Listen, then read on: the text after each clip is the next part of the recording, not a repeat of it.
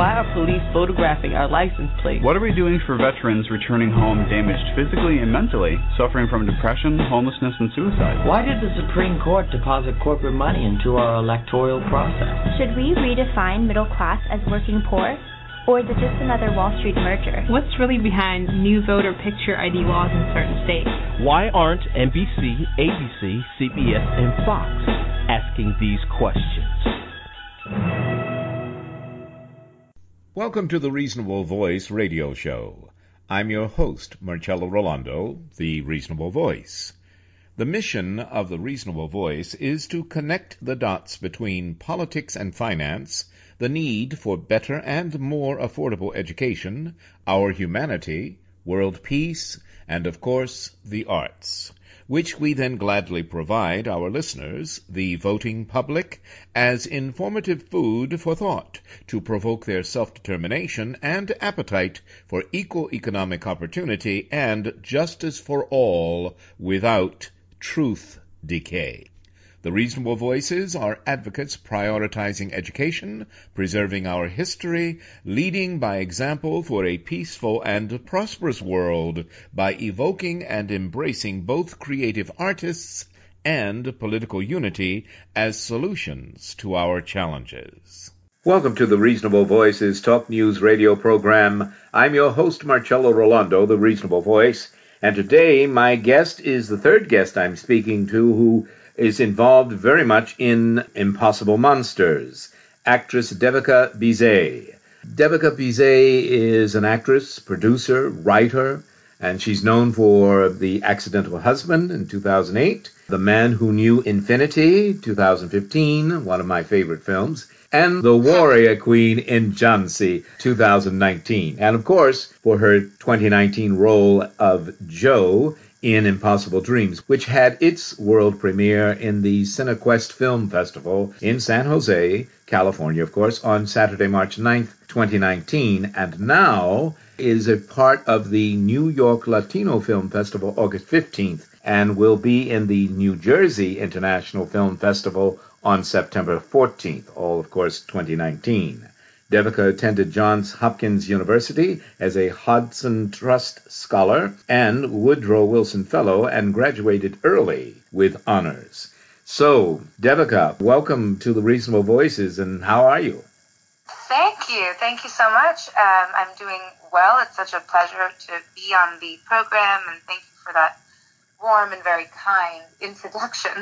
well, it's all true, so it's you. Uh, uh, uh, you know, in Impossible Monsters, for those who may not have seen it yet, it's a, an ambitious professor becomes caught up in the murder of a participant in his sleep study as the line between dreams and reality blurs. And our guest today, Devika Bhise, is one of those sleep study participants who actually suggests the to the professor uh, that he use her character, Jo, as the subject of his study. So, but nonetheless, if you don't mind, before we get to Nathan Catucci's Impossible Monsters and how his film is thrilling everyone who sees it, tell us a bit, Devika, about your experience in The Man Who Knew Infinity, starring Dev Patel and Jeremy Irons. I don't ask just because it's on my top five list of favorite films, but because the characters you play in The Man Who Knew Infinity and Joe in Impossible Monsters, to me, truly show your amazing range as an actor. So, what are your thoughts? Well, thank you so much. Uh, the Man Who Knew Infinity I was cast in in 2014, so I was just a year out of college. And interestingly enough, I got that role because of the connection I had to the project uh, when I was at Hopkins, I played a, a different part in the theatrical play version um, of this, this, story about Ramanujan. Mm. So my connection with the story and, and, the background is how I got introduced to Ed the Pressman, who's the producer, and Matt Brown, who uh, was the writer and director. So it really happened in a very circuitous but wonderful, happy accident of a way. And I was able to test for the role of his wife, which happened throughout many many tests, and and I think one of the biggest challenges that I faced in, in that in that process was that they were planning to cast the film straight out of India, and I think there was some pushback that I didn't seem Indian enough, I didn't look Indian enough um, to play an Indian, you know, on on screen. And of course, I am 100% Indian. Yes. That was very much part of my argument in getting that that part. But I'm so lucky that that was a very big moment in my career, and now I can branch out into other parts that don't necessarily link me to my heritage, which I'm incredibly proud of. But I think what's amazing is being able to play characters of all different backgrounds and styles and interests and and all of those things. But I'm incredibly grateful for that opportunity, and I love that movie as well. It's an incredible story. It's a it's a true story Yes. about autodidact who went to Cambridge and completely changed the field of mathematics as we know it today. Mm-hmm. So I'm incredibly grateful and, and proud that I, that I got to be part of that project, and I'm thrilled that I am part of Impossible Monsters as well, where I get to do something completely different. Um, I think my 1910s Janaki, who is the wife of Ramanujan, would probably raise her eyebrows at many of the, Yes, the, yes. the aspects of my, my character in Impossible Monsters. Yes, yes, I think so. I- That's safe to say without giving away anything. I wonder, as you know, when I I've, I've seen the movie several times, Impossible Monsters, as well as The Man Who Knew Infinity, but Impossible Monsters I've seen several times uh, as part of prep, you know, to talk with the various people, the writer, director Nathan Catucci, and and performers within it. And I've always felt, even from the beginning, that it was a perfect blend of music and art and cinematic visuals flowing uh, through uh, a dreamy, forgive the pun, psychological thriller. I, I even I, t- I told Nathan, as a matter of fact, I felt like I'm sure it was no surprise to him that the music was indeed another character in the film. And I just wonder, as you are a producer, what are your thoughts about in in that sense of uh, the uh, the components of Impossible Monsters? I think the score is absolutely wonderful, uh, and I think Nathan pays such close attention to detail. Uh, you know, we we shot this movie a couple of years ago, and he's been going through it over and over again to make sure it was just right. And I think the the score is completely part of that. But I absolutely think it's one of the strongest aspects of Yeah.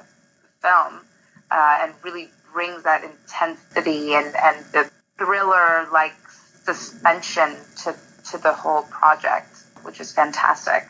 Yes, and does uh, what I think psychological thrillers, even murder mysteries, and this is this is a bit of both. Certainly, it's it's more than a movie about dreams, that's for sure.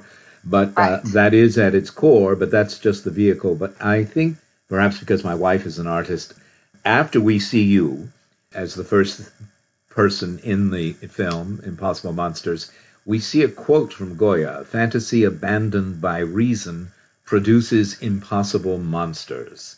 And I asked Nathan about that, and he had great response. But what what did you get from, or were you influenced at all by that particular Goya quote? Of course, I love that that quote, and actually, um, I'm an art history major in in college, so all of that really resonated with me, and and I think it in, informed the way that I wanted to play the character because what it really means is that when you aren't grounded at all in any or or, or tethered to reality, things can get really out of hand and Yes. out, out of control. And I think in this movie, you really start to see it escalate in that way, um, where things may seem normal, things may seem, quote, quotidian and as they are, and then all of a sudden, as you start to use your imagination and as you get caught in your dreamlike state or more, more like a nightmare, that's when things start to get completely out of hand and, and you lose control of reality.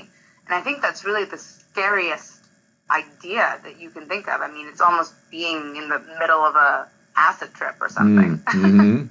and you know, I think also the people who try, the characters who try hardest to maintain control are the ones who succumb to this this constant I don't even want to say shift because it's it's uh, it's much more subtle than that. This constant uh, interchange interconnection this flow of how about the the symbol for infinity? This uh, flow swirling back and forth between a dream state and reality. The audience gets caught up in that. What do you think?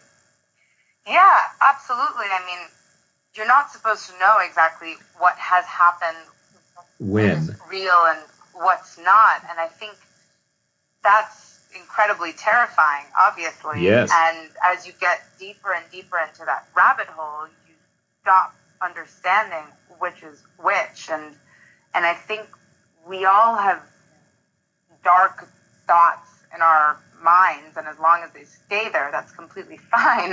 but as soon as those get manifest into any kind of reality, that's when things take a very scary turn. And I think that's that's the main premise of the, the film.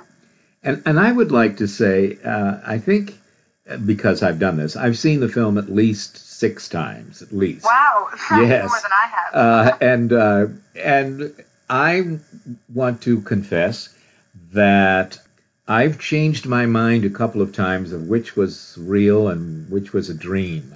And I like that. The film invites you. As a matter of fact, I think the film gives us more questions than answers. What do you think?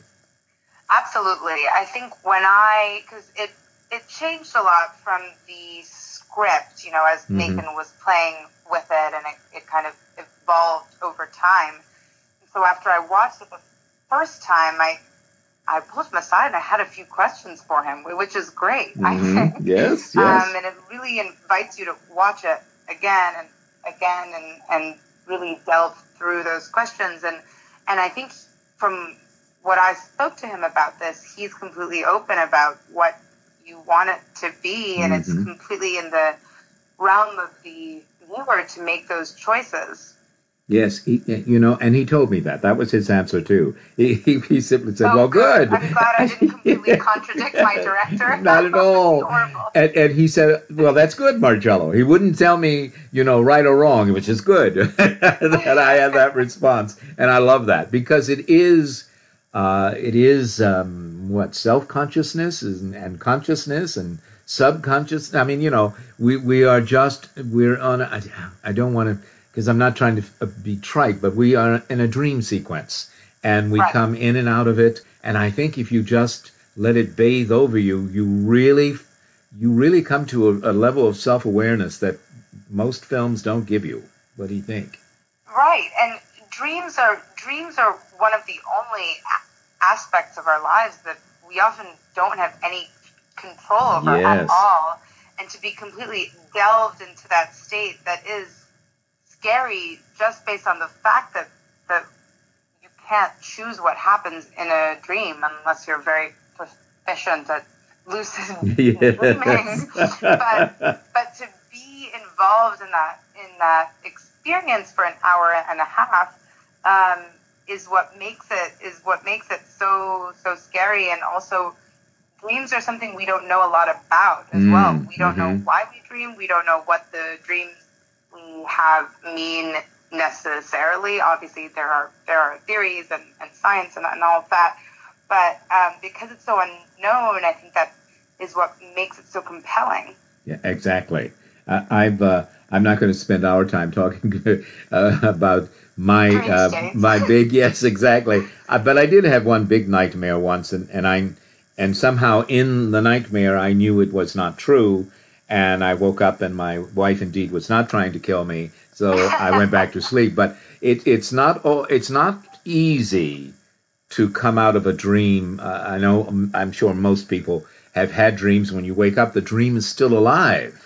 It's still right. yeah, it's it's still going on, and you're walking around. And I think even though Nathan Catucci's Impossible Monsters goes beyond that artistically and in every way, he does allow us to, to come to some uh, experience with that. Yes? Yes. Yeah. Absolutely. Yeah. Absolutely.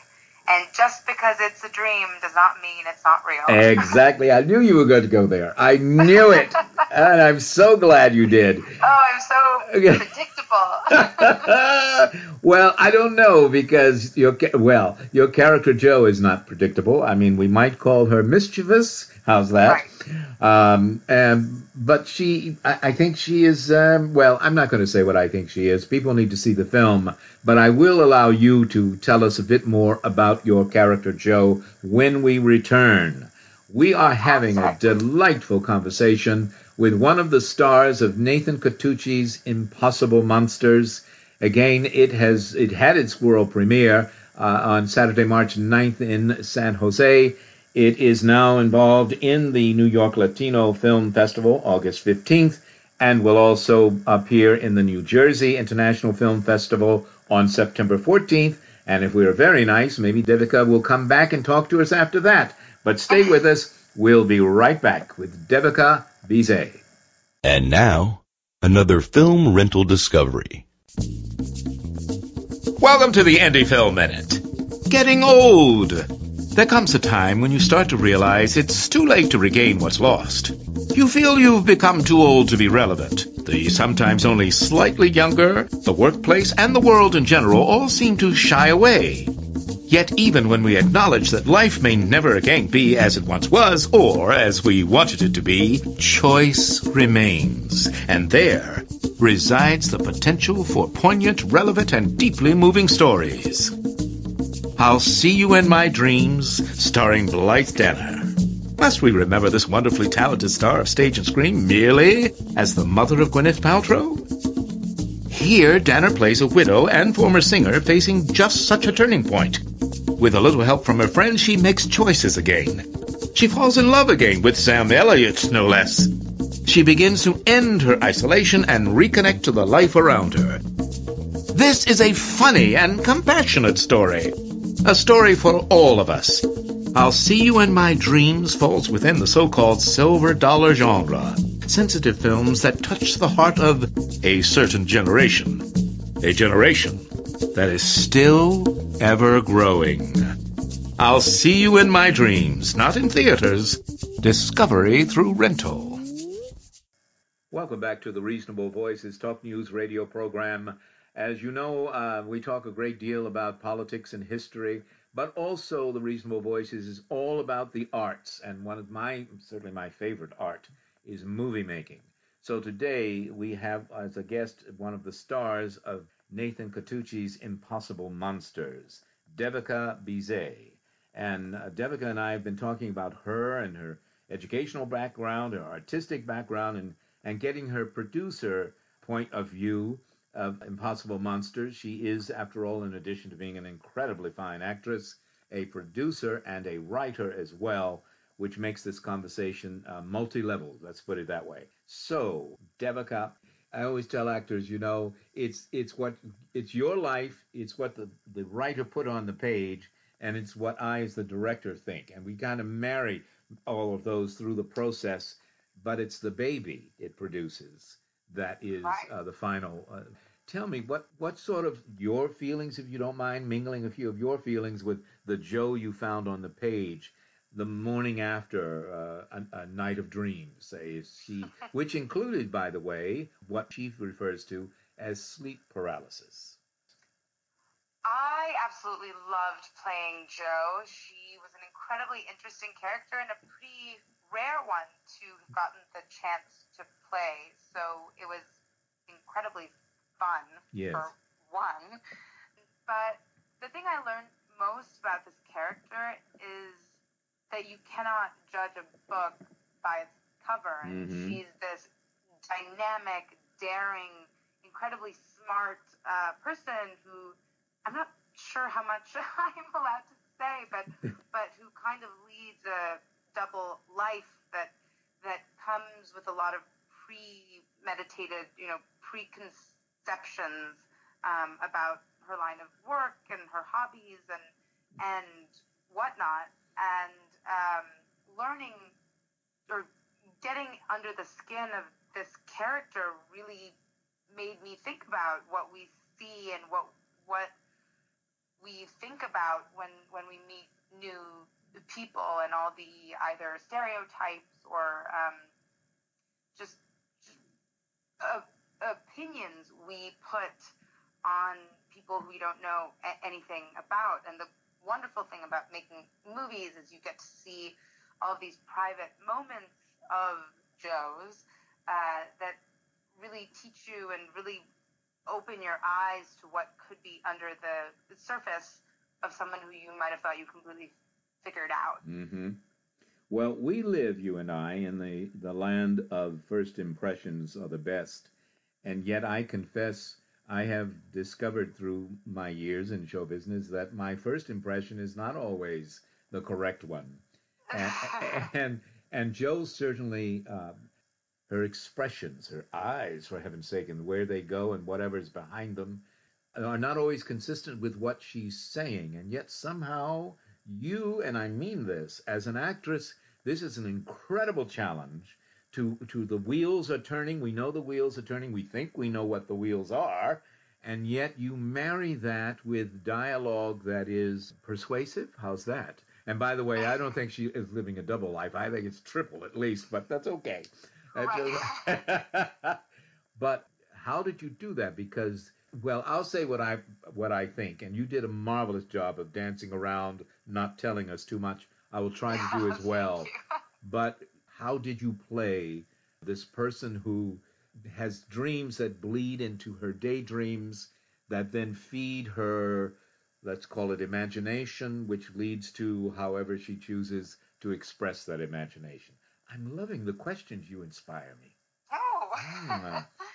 um, you know, I think Joe, at the end, at the end of the day, she hides so much every interaction mm. that she has. So different people in her life want different things out of her, and she's pretty good at giving that to them and being the person that whoever is talking to her needs her to be. Yes. In that way, she's a chameleon, and and she is an actress in her own right. Mm-hmm. She has all of these feelings and emotions and, and thoughts that many of the men she talks to throughout the movie don't necessarily want to hear, right? They want to see her as this two dimensional character that they can put upon whatever their ideals of her or a fantasy, to use the words that we are using in this yes. film, to put that fantasy onto her, and her job throughout this movie and, and throughout her life is to be that fantasy mm-hmm. for everyone else. Yes. And I think that's why she's incredibly perceptive, meaning that whoever she's talking to, she knows what they want out of her, mm-hmm. and she's willing to find a way to make that materialize. And that's that's sort of how I played her and how how I approached every interaction and every scene that I have. You know, what does this person want out of Joe, and how does Joe get around all of her complexities to give that person what they need, or as much of it as she chooses to give.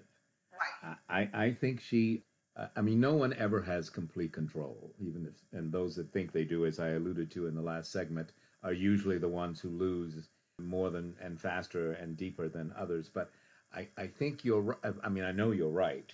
Everyone, at least the men, but the women in the in the, in the cast as well, uh, cast Joe based on their needs and uh-huh. and their desires, and she picks up on that very quickly. But she responds not so much by being uh, pliable to to right. them, but but she and yet she responds very differently to each. And I want to mention one scene in particular uh, when you visit when Joe visits the art exhibit. She has this tiniest, simple little gesture of uh, what do we want to say? Okay, Yes, that's what I'll call it. Okay, I know what I'm. I'm looking at your work. I'm looking at you. I know how and why you're looking at me. And this tiny little simple gesture. And I wonder if you, if you, if you know what I'm talking about. Or she puts her head very gently on his shoulder. Yes. And I thought, wow. It was like the whole scene. I mean, the whole scene is beautiful. I mean, visually and in every way. But that choice solidified what, in my mind, what she's capable of, what she's about. What do you, what do you, am I, am I too far off? No, no, no, no. I, I love that, that you picked up on that. And, and I think, again, she's complex. She is dominant. She is kind as well. She's smart. She, she, and, and, and I want to change my earlier answer a little bit to add on that she knows what to give people what they want, comma, Mm-hmm. in order for her to get what she wants. Thank you. generally, she wants something out of any interaction she has. Yes. Um, and she does whatever needs to be done by having incredibly high EQ in order to get to her end goal. However, she has particularly a great amount of hubris, which also hurts her cause a little bit, I think, Mhm. um, which, you know, is why she gets into a bit of a mess throughout throughout the, the film. And I think that would be her Achilles heel, um, Yes. Yes.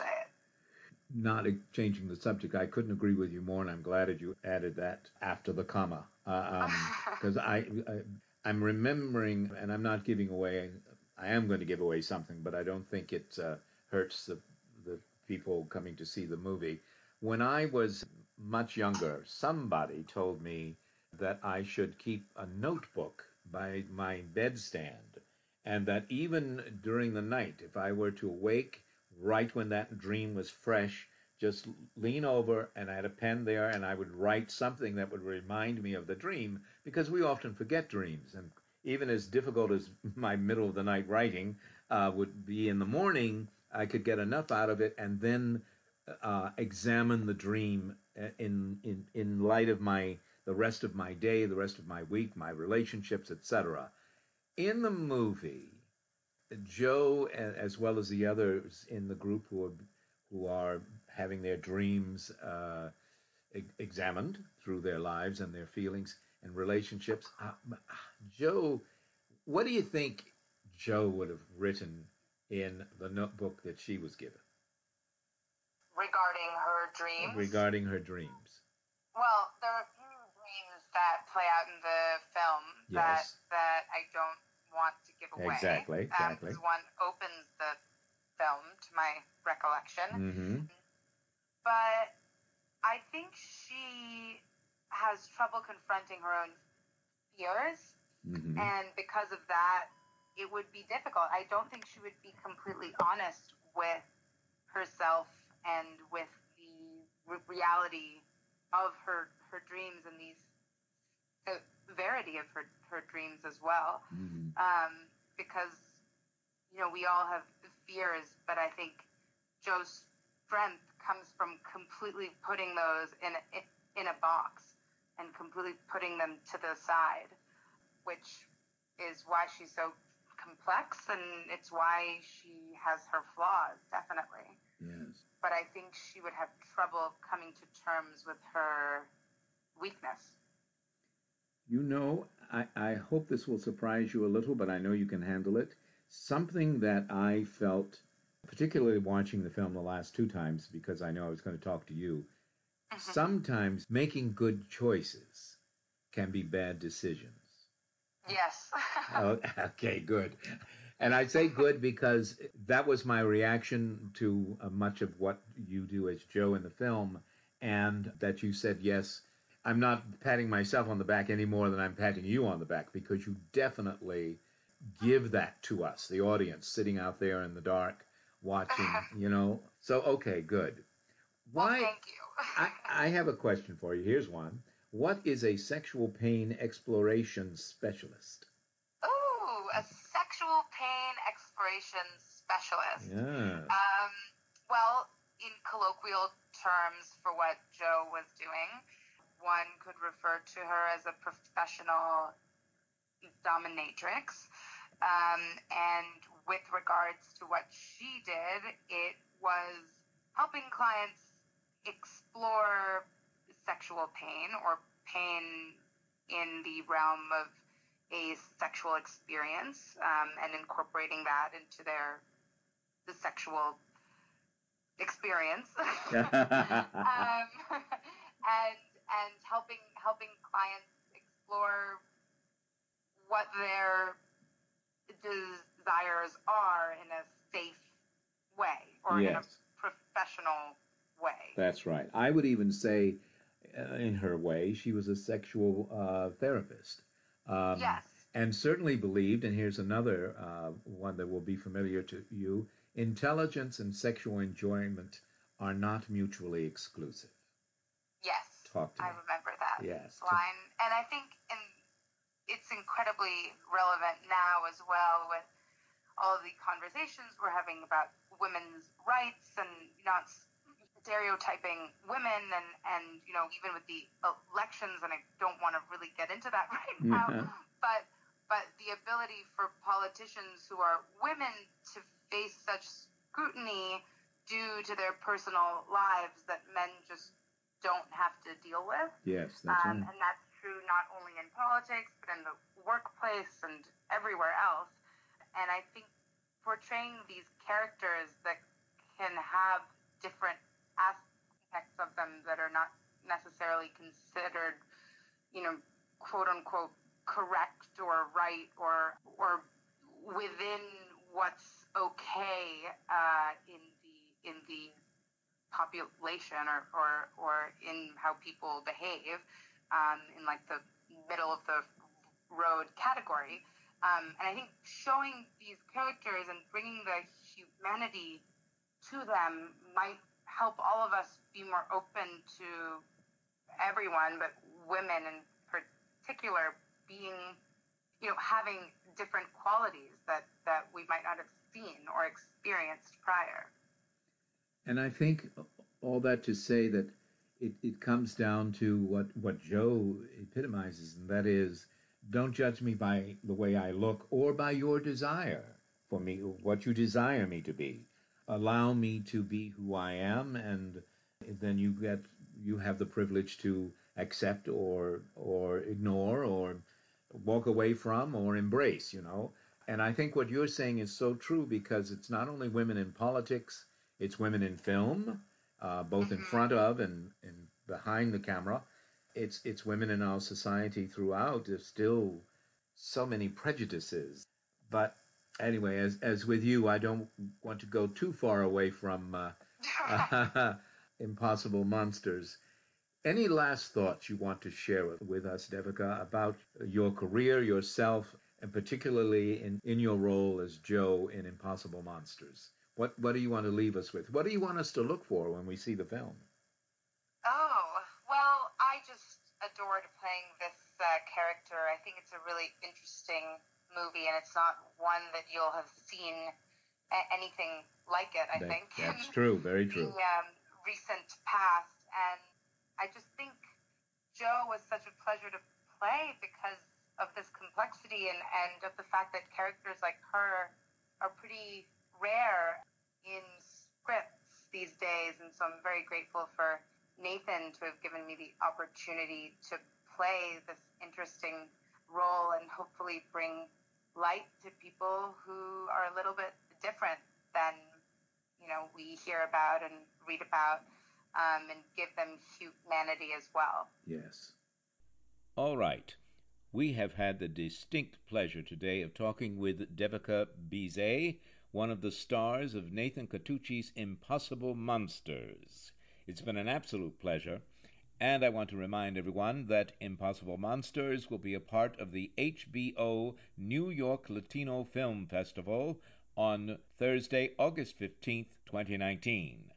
For more information, contact fatdot.net. That's F A T D as in dot O T as in Tom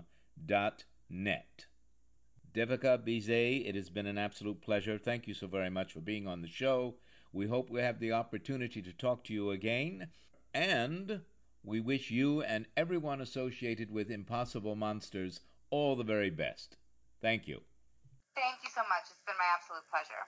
Looking forward to seeing you and all the fabulous cast and crew, and everybody's invited to see Nathan Catucci's Impossible Monsters, screening at the HBO New York Latino Film Festival on Thursday, August 15th, 2019 at 10:30 p.m. Eastern Time, and tickets of course are available.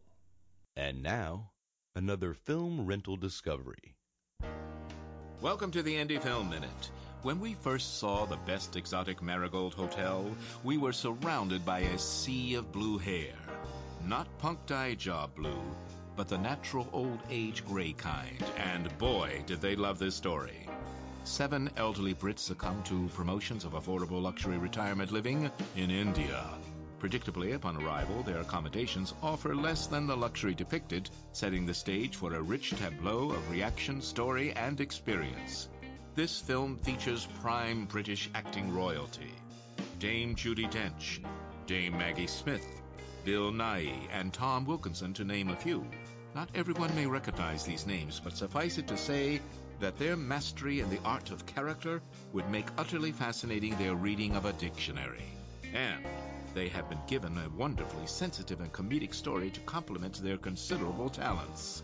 Sure, the storyline of aging, hope, disappointment, staying positive, and facing death turns out older viewers. So, not about the young? Of course it is. Time marches forward, and all can thoroughly enjoy contemplation of what is current for some and future for the rest. Best Exotic Marigold Hotel. Not in theaters. Discovery through rental. Hello, I'm Marcello Rollando, the Reasonable Voice, thanking you for joining us and becoming one of the reasonable voices heard round the world. Knowing where we are and who are the real Halloween monsters knowing why we're addicted to horror movies, hung up on how others enjoy sex, defining each other by our bank accounts, and loving easily accessible guns, our 2018 October surprise wasn't. Bombs sent to those with whom we disagree, bonus smirks from bankers possessing stay out of jail cards, ten years after Bush Cheney's corporatism co created a Great Recession for 95% of Americans, and Pittsburgh gun violence, reminiscent of Charleston, reaffirming our need for self reflection, and more love thy neighbor as thyself action. Those now seemingly possessed by a heightened, more easily radicalized sense of powerlessness, empowered by residue of foreign hacked election stealing, aided and abetted by social media platforms as bottom line focused as international financial institutions masquerading as American, are now addicted anew by the highest ranking self proclaimed nationalist in America. So, no, Tom Bossert, you're wrong. Gun violence is not a political issue, but a life threatening one. And if we can't purge ourselves of open carry, cleanse our politics of trumped idolaters, and purify America of the dirty money masking demons as heroes, then we must at least become champions of electing to diminish the rising anti American fear of Jewish Americans, anti diversity hate of African Americans, and anti cultural differences still branding Native, Asian, and Latino Americans with the hypocrisy of anti female Republicans. The Trump family didn't originate avarice any more than their clan leader originated what he needs Americans to become to impregnate America with his evil. Until we internalize it's not banks but bankers protecting unempathetic boards, not just the self deluded propelling tragedy with Second Amendment misinterpretations, interrupting life with murderous gun violence and intimidating bombs, and it's not just Donald Trump who is responsible. All are accountable, not just marionettes droning nonsensical conservative talking points about we need safe borders, with little concern for those living within our borders enduring limited means. And let's not emulate Mike Pence taking the fifth on the sidelines.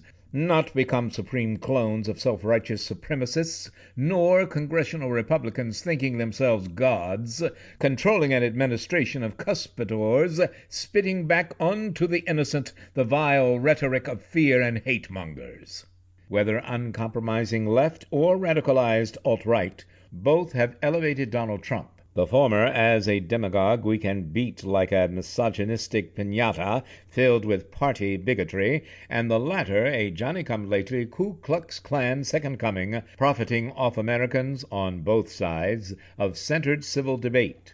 Twitter Trump, despite teleprompter performances, is not remotely worthy of being hailed as the American dream come true, for he cares no more for those who elected him than he does for his fantasized caravan adaptation. Every earthly hue has long believed in an America peopled by a saving grace that refugees, migrants, and immigrants have sought since the Pilgrims invaded the home of Native Americans. It's about time to admit where we are and that we, the people, got us here. While there is little doubt that those among us who are, whether wilfully or helplessly, more susceptible to a throwback to Europe's 1930s despot rallies, our real Halloween monsters are pawn manipulators, costuming inhumane themes to justify righteousness as ordained exclusively for Caucasians like Mitch McConnell's Kroger constituent proclaiming whites don't kill whites, unless it seems they are Jewish. The deadliest attack on Jewish Americans in the history of a united America aligned in globalism 73 years ago to defeat the fear fueled hate that still, in 2018, emboldens violent racists, self aggrandizing bankers, and villainous politicians. On Tuesday, 6 November 2018, we can choose to elect the America we insist we are a melting pot magnet simmering with justice for all, perhaps embracing more Emma Lazarus than Reihan Salam. Beware, however, our midterm results may ignite more violence. How we respond to it will determine where America is and from where our monsters have come.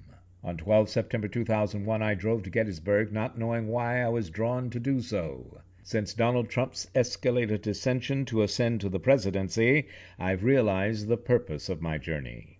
At arguably the greatest violent expression of American division, there was cathartic motivation for unity and justice for all.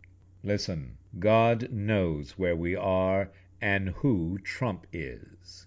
It's time for America to embrace this wisdom, knowing it must begin with the reasonable and forgiving among us exposing the money funding fear and hate into domestic terrorism. Thank you, and join us. Become one of the reasonable voices heard round the world. Thank you for continuing to listen to, support, and share the Reasonable Voice Blog Talk Radio with family and friends, especially online. We enjoy hearing from you, and in response, yes, we are now accepting new company and business advertisers and welcoming organizations seeking to be one of our sponsors. So please do continue to email us at thereasonablevoice at gmail.com. However, if you prefer to simply make a donation, your donations are greatly appreciated and can be made through PayPal by clicking on the donate button found at the top of the homepage of the Reasonable Voice voice.com website. Thank you for joining us today to make every day as reasonable as possible.